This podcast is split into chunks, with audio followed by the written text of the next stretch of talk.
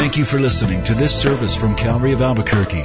It's our hope that this message will help you grow in grace and in the knowledge of our Lord and Savior, Jesus Christ.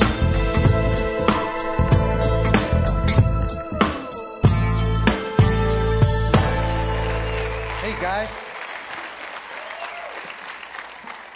How's it going? It's wonderful to be with you here tonight.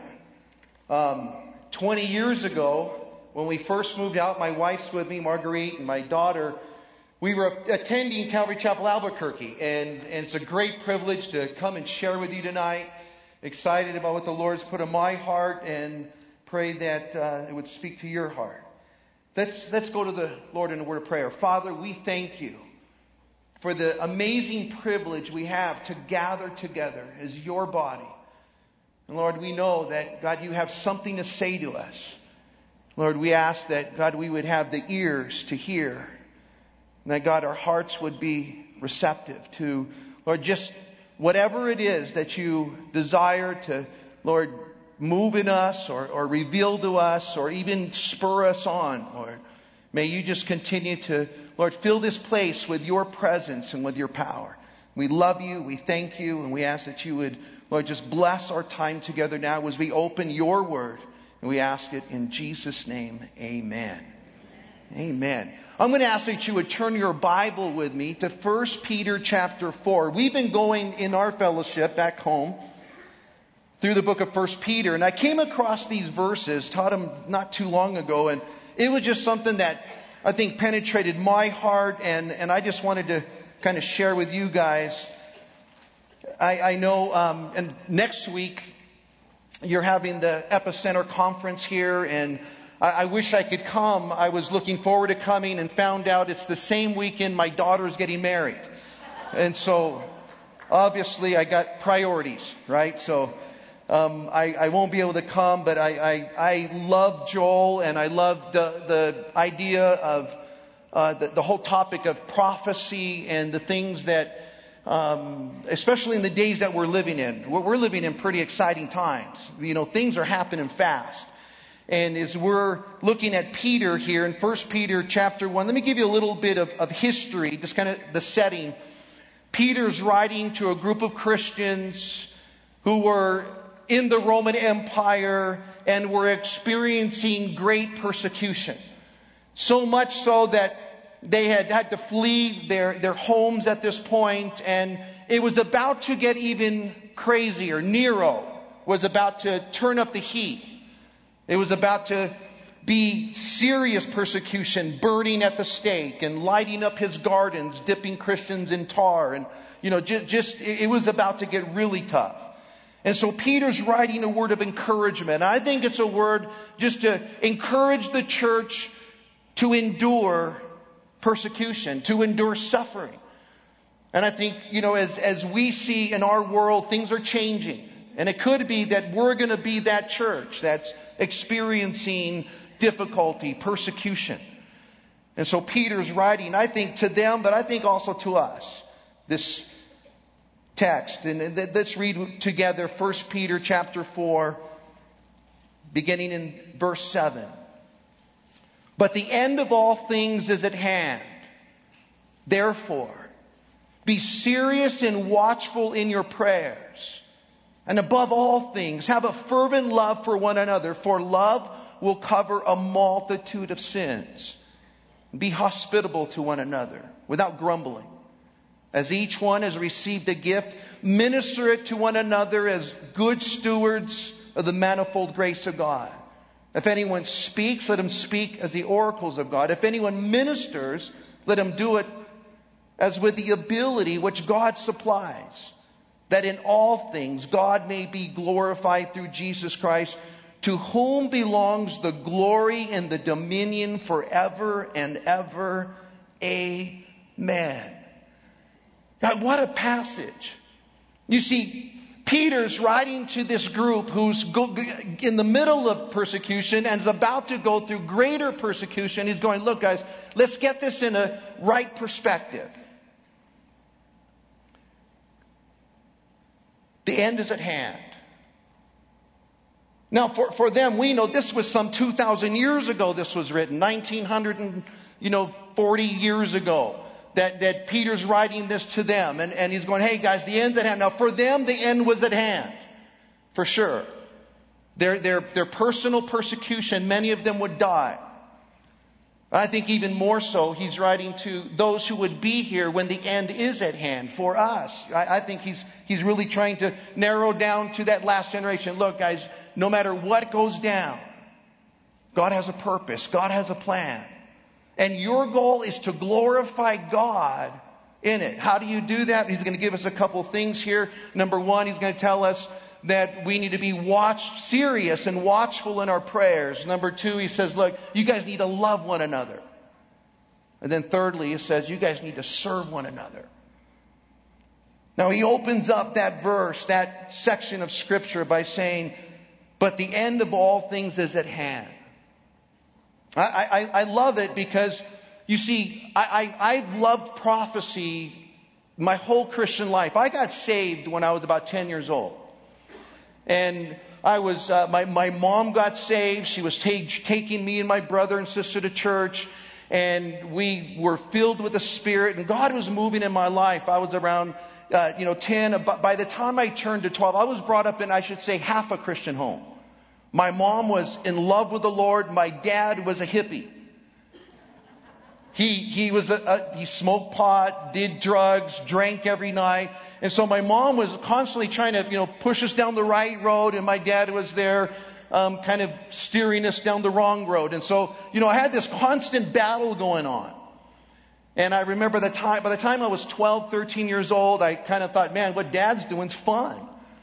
And I kind of started veering that road with dad. I started drinking and smoking dope and, you know, getting involved with, with, you know, just the, the crazy party life. And, well, I was around, I, I, I imagine 12, 13 years old, and a couple of my friends were shooting basketball. We had just gotten high. We smoked a big fatty.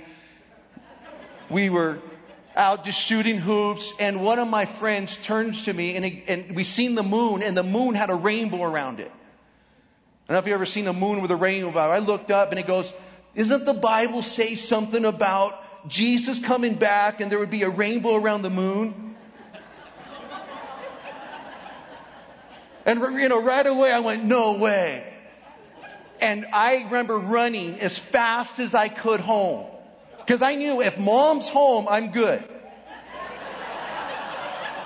But if mom's gone, I'm in trouble, right? So I, I, remember running full speed home, kicking the door in, running, looking for mom, ran to every room in the house, mom, mom, mom. She wasn't anywhere to be found. I go to the kitchen and there was a boiling pot of water and it was bubbling over.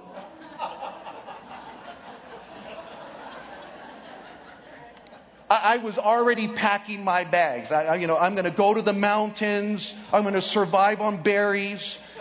You know, I mean, that, that was where I was going already. And I remember I was sitting on the couch just going, I, I miss the Lord. Uh, he came and I wasn't there. I mean, you know, I, I had, was tears in my eyes and my mom comes walking in the door. She goes, Mijo, what's the matter? Nothing.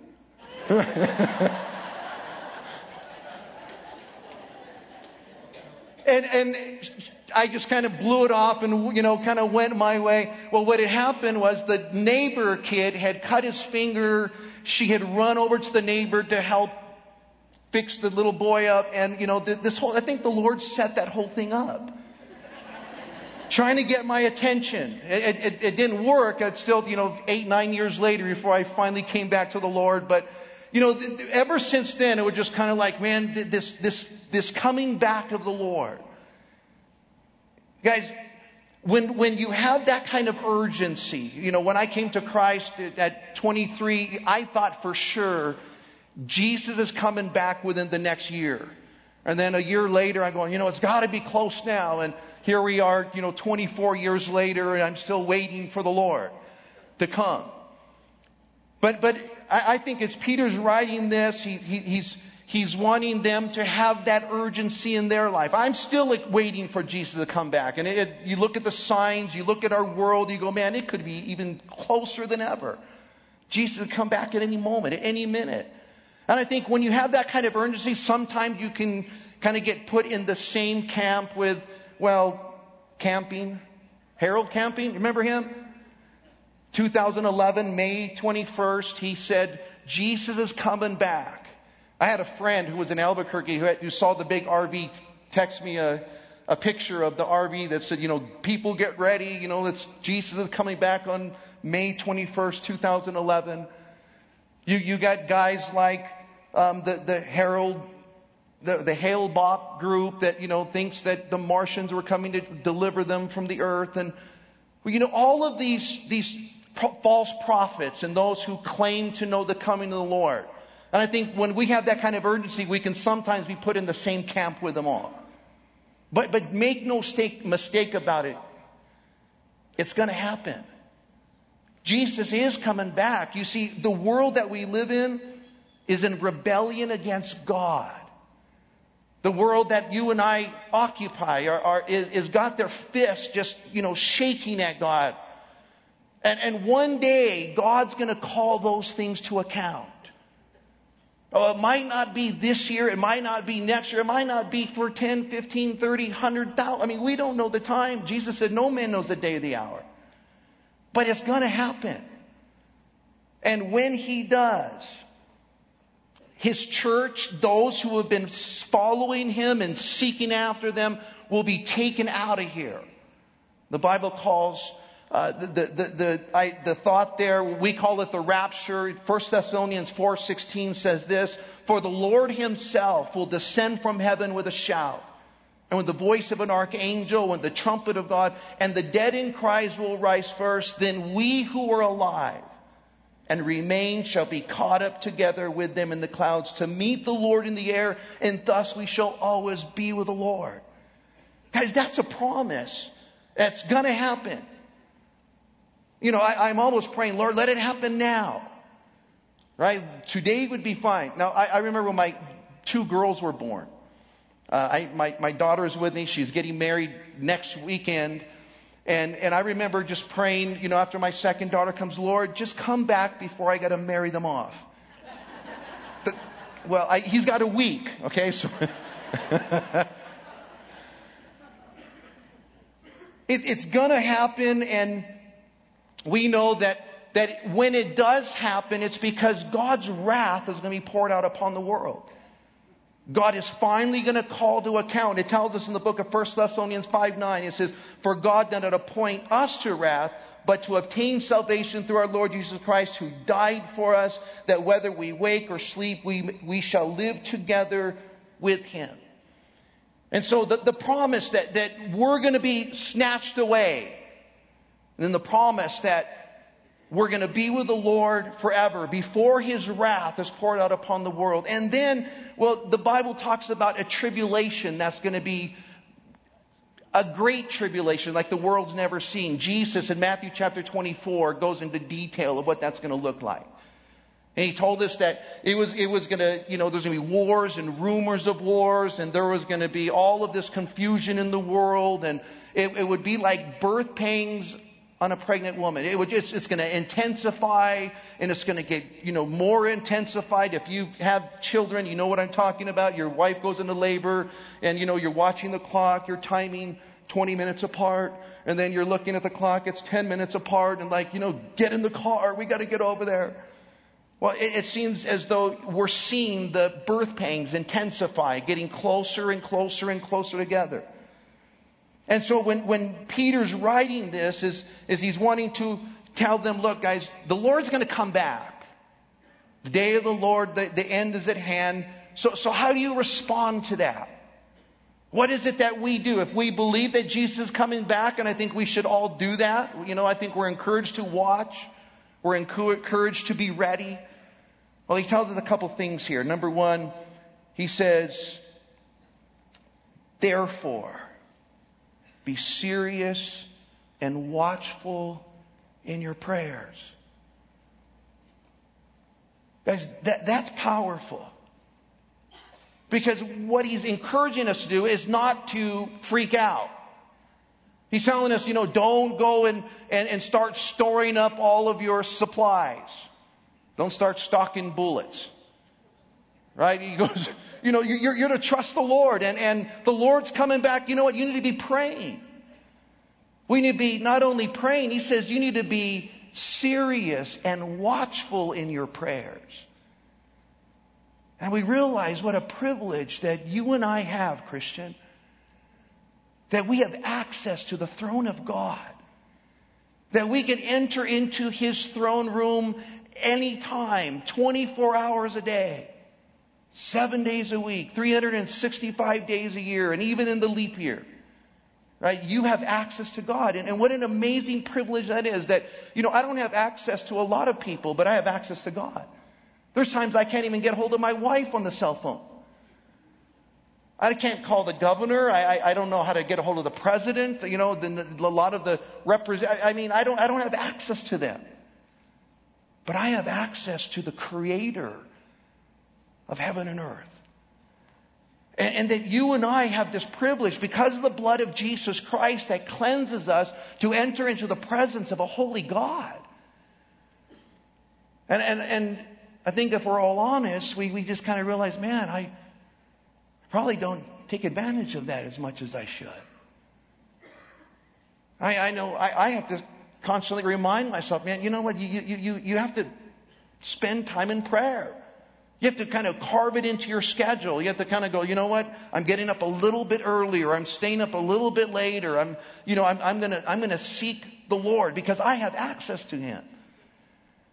He says you're, you're to do it seriously and you do it watchfully. And then he tells us in the next verse, check this out, and above all things, above all things, what, what is he saying? Have a fervent love for one another. Guys, why would he tell a persecuted church that here's a priority for you? You're, you're, you're to love one another. You're, you're, you're to make it a priority in your life. Why would he say that to Christians? I mean, aren't Christians all supposed to be loving? Well, here's the thing. You're a Christian. You've been saved by the blood of Jesus, but you're still a sinner. Right? And, and people have hurt you. Even within the church, people have hurt you. And, and, and the thing is, is that the mark of Christianity is love. What did Jesus say? The greatest commandment of all when he was asked, what's the greatest commandment of all? Jesus said, you shall love the Lord your God with all your heart, all your mind, and all your soul. And the second commandment is like it. You shall love your neighbor as yourself. Jesus said that they will know you're my disciples by the love you have one for another. It really is the mark of Christianity. But it's not an easy thing. That, or else Peter wouldn't have to remind us to do that, right? He goes, guys, above all things, don't forget this. When you're persecuted, when you don't feel like it, maybe you want to isolate yourself. Well, you got to remember that above all things, you have to love one another. Love one another. And I like what he says here. Love one another fervently. Fervently with a fervent love. I looked up that word. I thought it was an in- interesting word. It's, it's the idea of having a stretched out love. You guys watch the Olympics? I, I, I was so impressed by the, the runners. You know, I, I just love to see these guys that can, you know, just make it down to the finish line, the 50 yard dash, the 100 yard dash. And, and I was watching a couple of them where they were running and they were just kind of stretching to just you know, everything they had, a couple of them diving across the finish line.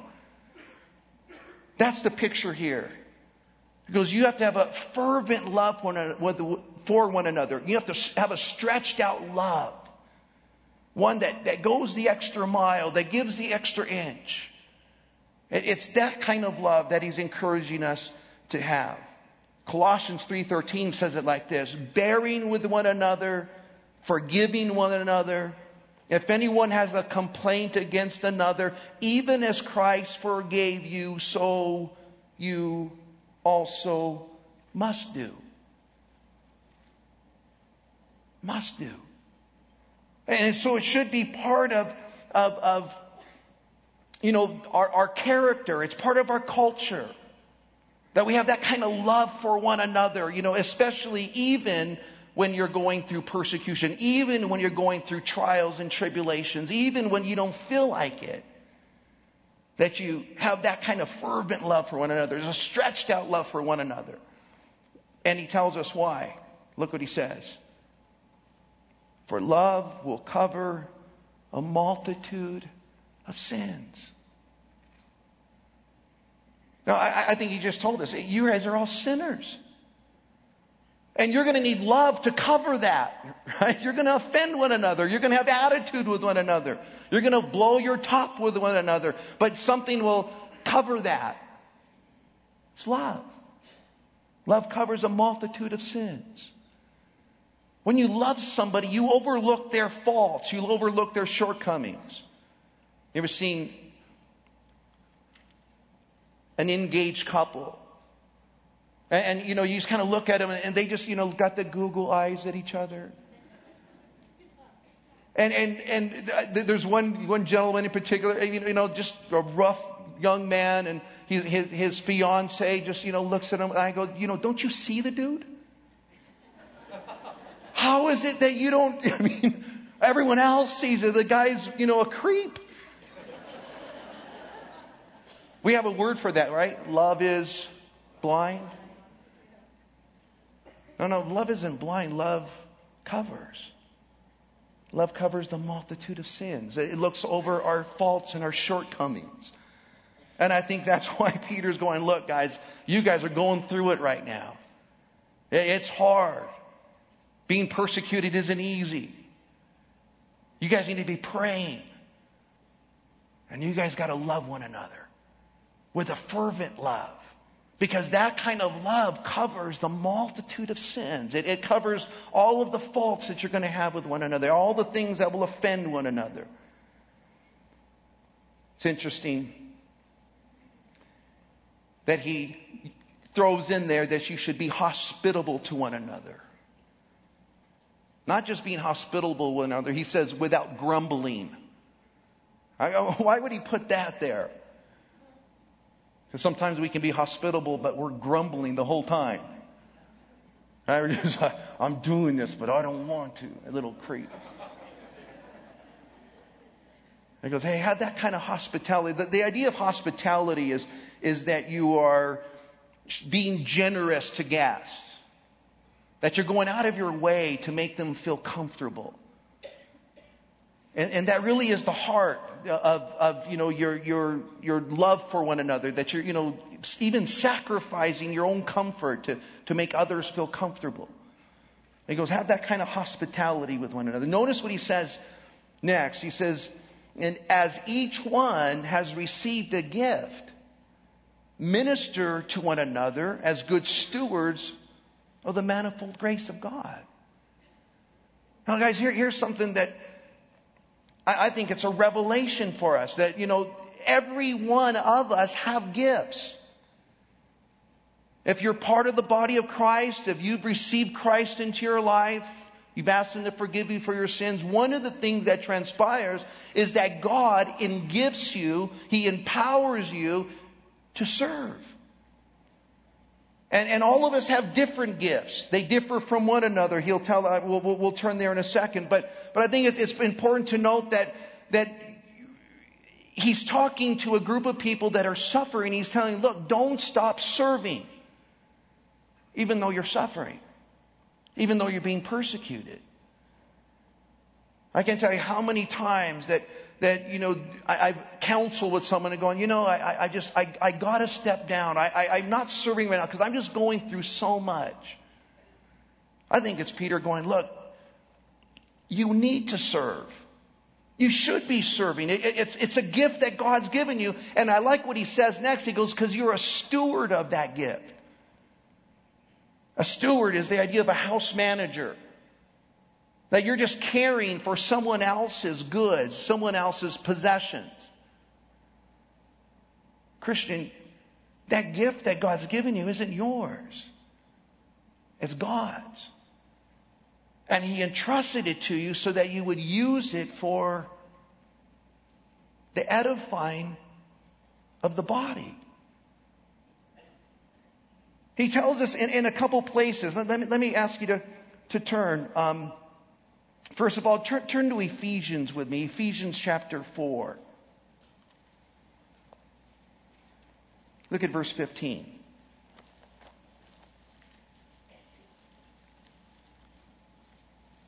Ephesians chapter 4, the 15th verse. We'll begin there. That's what he says.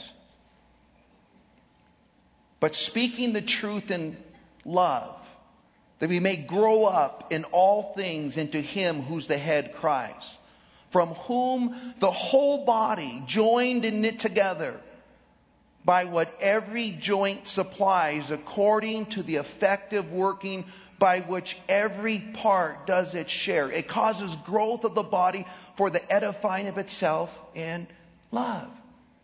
He tells us in the book of 1 Corinthians chapter 12 verse 4, he says there's a diversity of gifts, but it's the same Spirit. There's a differences of ministries, it's the same Lord. There's a diversity of activities, it's the same God who works all in all. Look at verse 7, but the manifestation of the Spirit is given to each one for the profit of all. So here's the deal, is if you're part of the body, when you're using the gifts that God has given you, then you're profiting from it. You're the one who benefits from it. And if you don't use the gift that God's given you, then, then you're actually hurting yourself. You see, the one serving is getting as much out of, if not more out of, serving than the one who's being served. Jesus said what? It's more blessed to give than to receive. Right? And it's an amazing thing because he's encouraging the church. Look, by design, the, the way God created the church, we should be serving one another. And even when you're being persecuted, even when you're going through trials and tribulations, even when all these things are happening in your life, that you have a responsibility. Why? Because you're a steward of that thing God's entrusted to you, that gift. And so he tells us there in the next verse, going back to 1 Peter, watch what he says.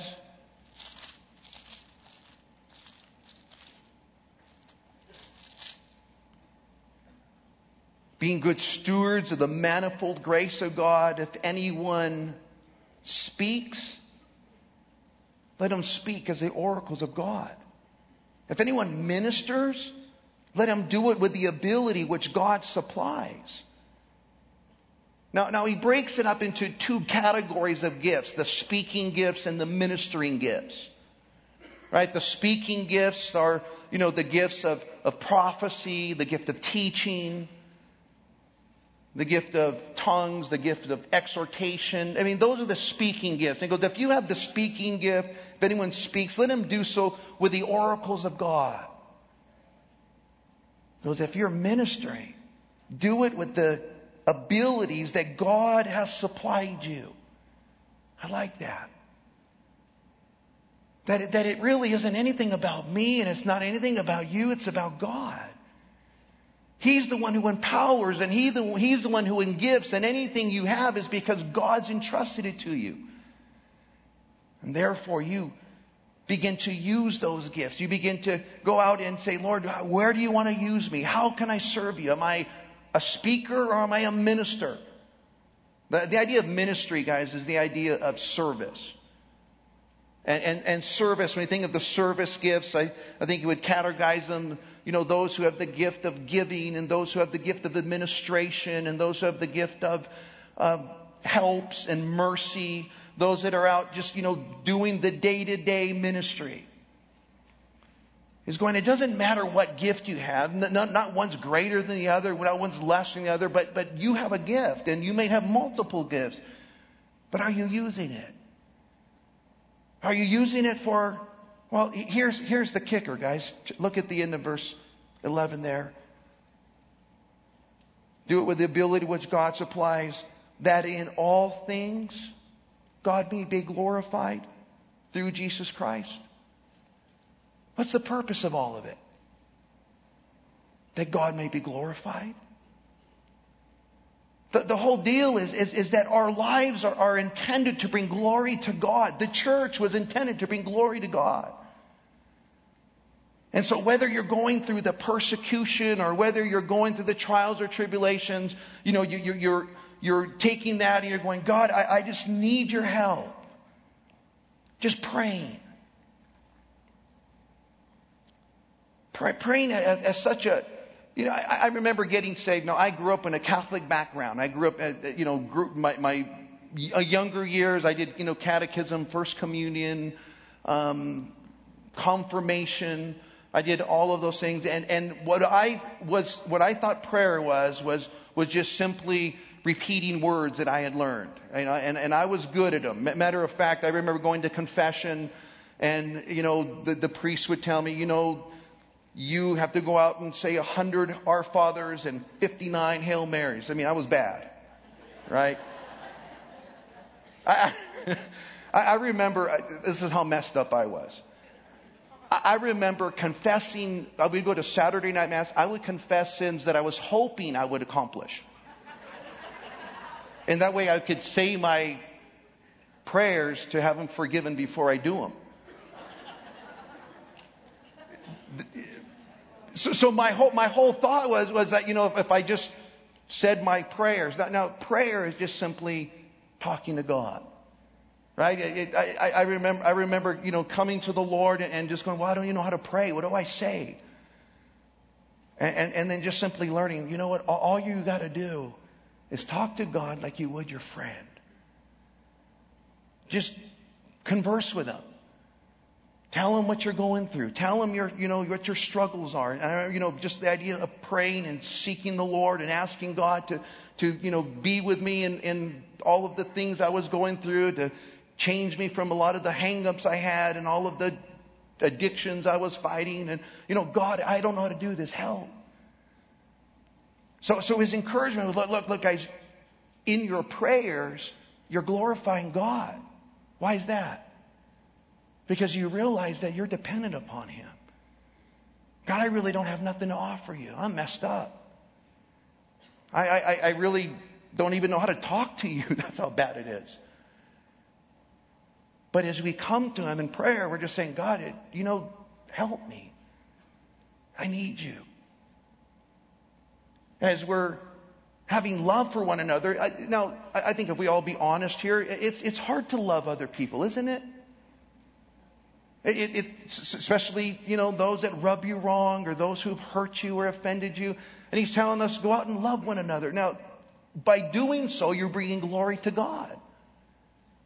Why? Because what's He done for you? He's loved you in spite of you. Right? You, you fail Him over and over again. I know I do. Kind of like, Lord, it's me again. I did it again. Help. And, and he's constantly there with open arms. You know, Ray, come on, get back over here. And it's that same kind of love that he's asking us to display. Why? Because it's the same kind of love he's displayed to us. And in doing that, what are we doing? We're glorifying God in our actions. And as we're out serving, as we're out speaking, as we're out ministering to one another, as we're out doing those things that God's asked us to do in, in that way, you just say, look, you're, you're, you're going to bring glory to me by your actions. And guys, it's my prayer is, as we're looking at this text is that, is that we would realize that, you know, no matter what you're enduring tonight, no matter what you're going through, God, God has a plan for you and God has a purpose for you. And He wants to be glorified through your life. He created you for that very purpose. That you would bring glory to His name, that, that by your serving, by your loving. Now, I, I, don't know what it is like here in Calvary Albuquerque. I can tell you this Calvary Chapel Rio Grande Valley, we're, we're, we're always looking for servants. Can never get enough servants. We, we, um, just the, uh, the, last year we, we opened up, uh, it's, it's a, it's a group, it, a Bible study inside the, the public schools K through sixth grade. It's CEF program. And, and we, we now have all the Belen schools, a CEF program in all of the schools, and we got some starting in Los Lunas now. And, and what's awesome, it's exciting, is, is we're, we're, we're we've got like 250, 200 kids showing up to a Bible study right after school inside the public schools. And it takes an army, right? We got a, a, a, whole nother group, and we're always going, Lord, raise up more of them because we can get in more schools. We'll go to two days a week. I mean, what an opportunity to, to share the, the love of God, take a, a Sunday school class, a Bible class, into the public schools. And here's the amazing thing is that we're seeing not only the kids get saved, we're seeing grandma and grandpa, mom and dad showing up. Can I come to the Bible class too? Sure, come on in and they're accepting the Lord. Right? But it's not possible to, to do that unless the body of Christ stands up and says, hey, we want to serve. I, will speak, I'll watch a kid, I'll do this, you know, and, and just, just being present, just, just standing there makes a huge difference. So that who gets glorified? God. And God has given the body of Christ, every one of you, everyone here that, that names the name of Christ, everyone who's received Christ as Lord and Savior, He's given you gifts for that very purpose.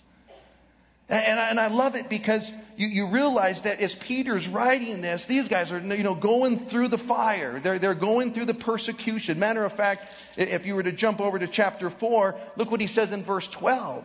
Well, we are in chapter 4. Go to verse 12. Look what he says in verse 12. Beloved, do not think it strange concerning the fiery trial which is to try you as though some strange thing happened to you. But rejoice to the extent that you partake of Christ's sufferings, that when his glory is revealed, you may be glad with exceeding joy. Not a cool verse. He's going, look, look, don't be surprised. You're gonna be tried. You're gonna be persecuted.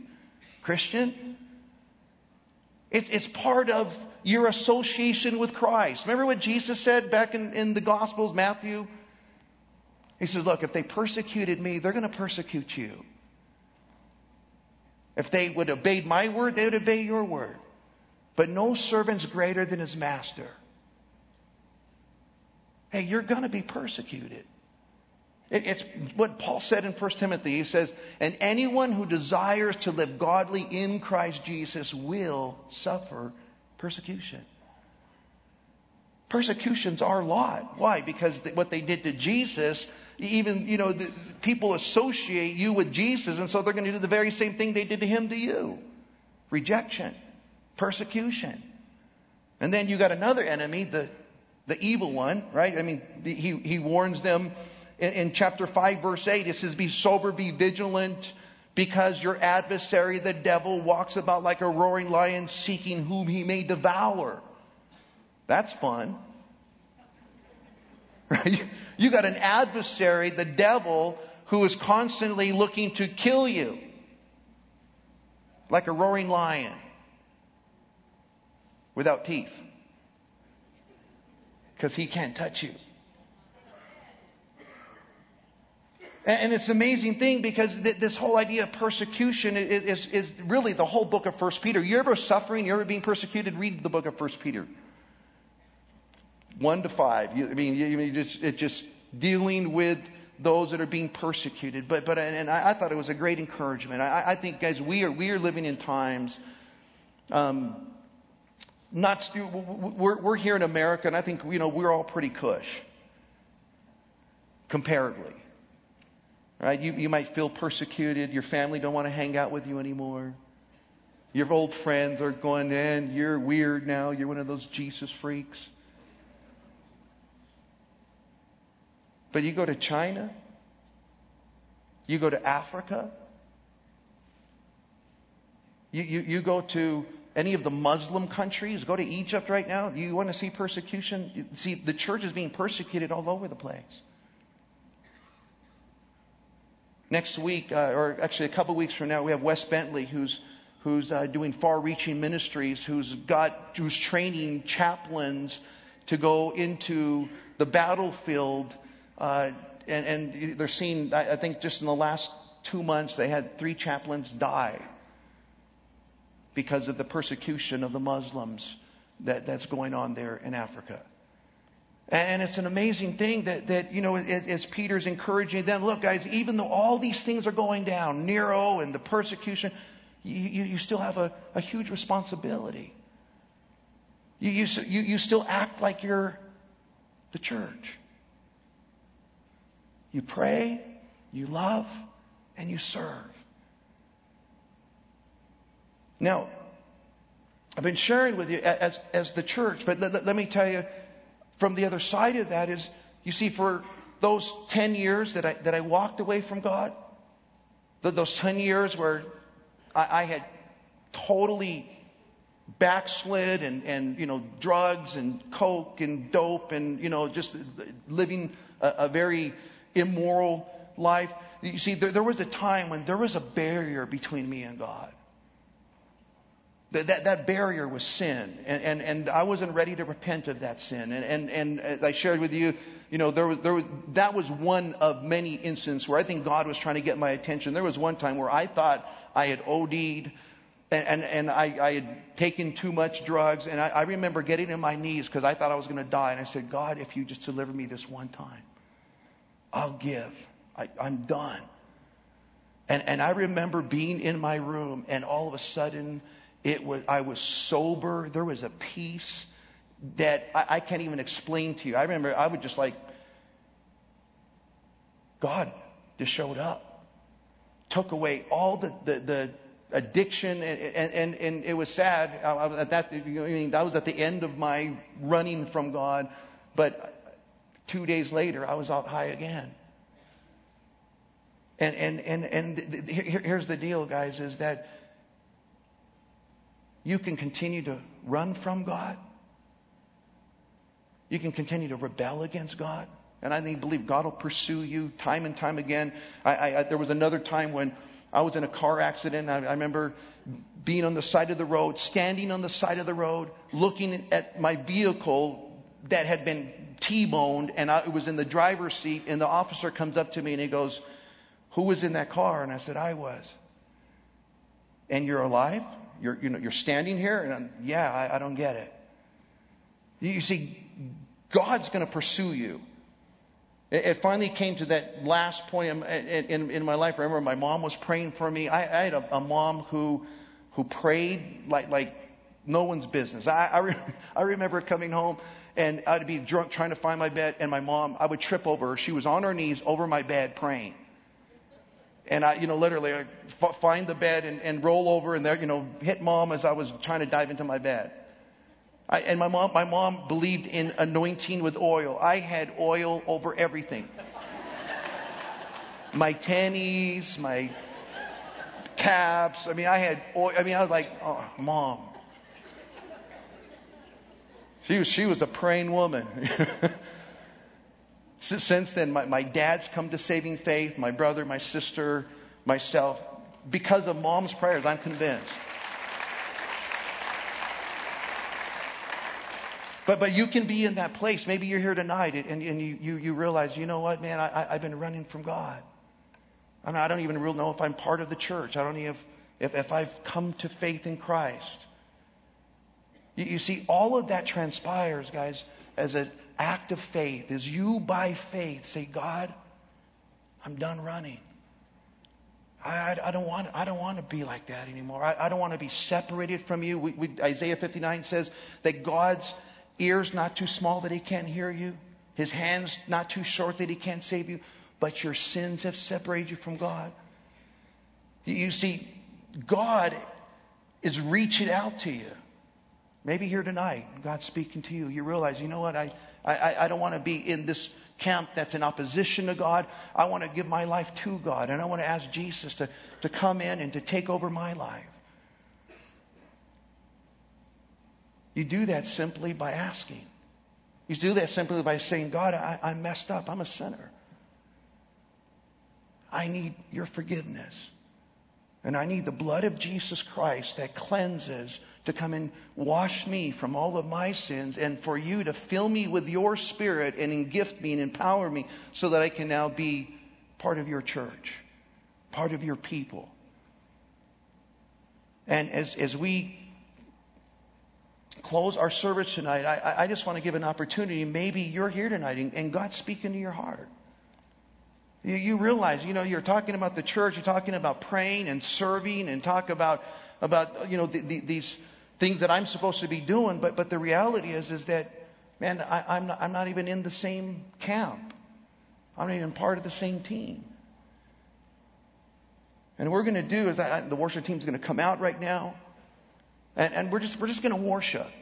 But if you're here tonight and God's speaking to your heart, and you're going, man, you know what? I, I need to get right with God. I need to ask Christ to come in my life. What we're going to do is, is we're, we're going to, um, we're just going to give an opportunity for those of you here tonight that, that are ready to take that step, ready to surrender your life, to say, God, I need you. Then, then we're going to do is I'm just going to ask that wherever you're at tonight, is that you would just simply stand to your feet and we want to pray with you tonight. As God speaks to your heart. So if God's speaking as we worship, as we sing, if you're here and you're going, you know what, I, I, I want to get right with God tonight. I want to ask Him to forgive me, to cleanse me. If you're a Christian, I'm going to ask that you're praying. But if God's speaking to you, would you, would you just take that step of faith and say, you know what, I'm ready to give. I want to ask Christ to come into my life. I want to ask Him to, to change me and transform me and begin to work inside of me. And as we as we worship, as we sing, as God's speaking to your heart, I just ask that you would just stand up. Let's pray together.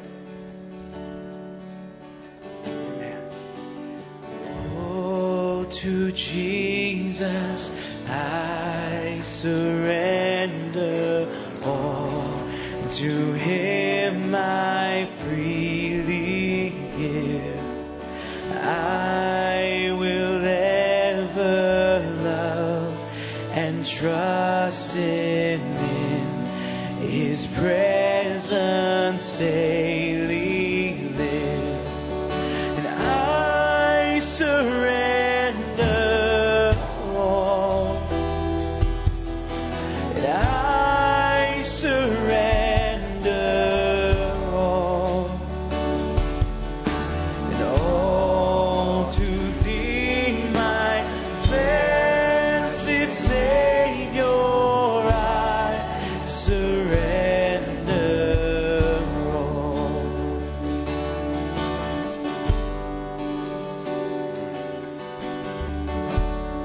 I'm going to ask you to do one more thing. You see, when Jesus called his disciples, he called them publicly. He, he, he told his disciples, pick up your cross and follow me. And so, as tonight God's speaking to your heart, I, I'm just going to ask if you've stood up, man, would, would, would you just make your way down the aisle? Just saying, you know what? I, I, I, I want to follow Jesus with all my heart. Would you just come? Come. We're just going to pray with you, man. Just come. That's awesome. Just come. Make your way down here. Amen. Awesome.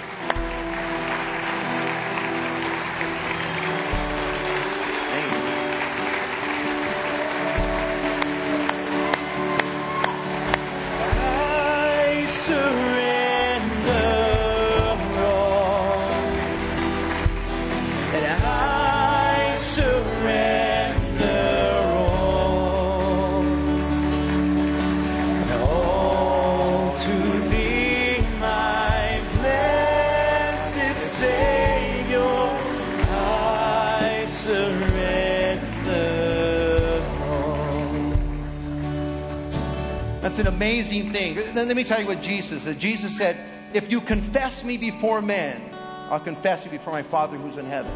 He also said, If you deny me before men, I deny you before my Father. You see, these guys here, just, you know what? I don't care. I, I Jesus, I want to ask him to come in.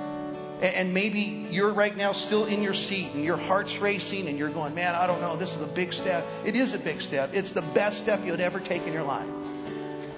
And if God's speaking to you, You're still sitting, you're still standing, and you know, you know what? I, I need to take that step. I, I need to just surrender all. I need to ask God to, to just take my life.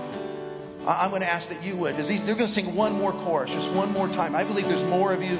You know who you are right now, that the Spirit of God is tugging on your heart. You know what? Just come. Come, man. Let's, let's worship. Surrender.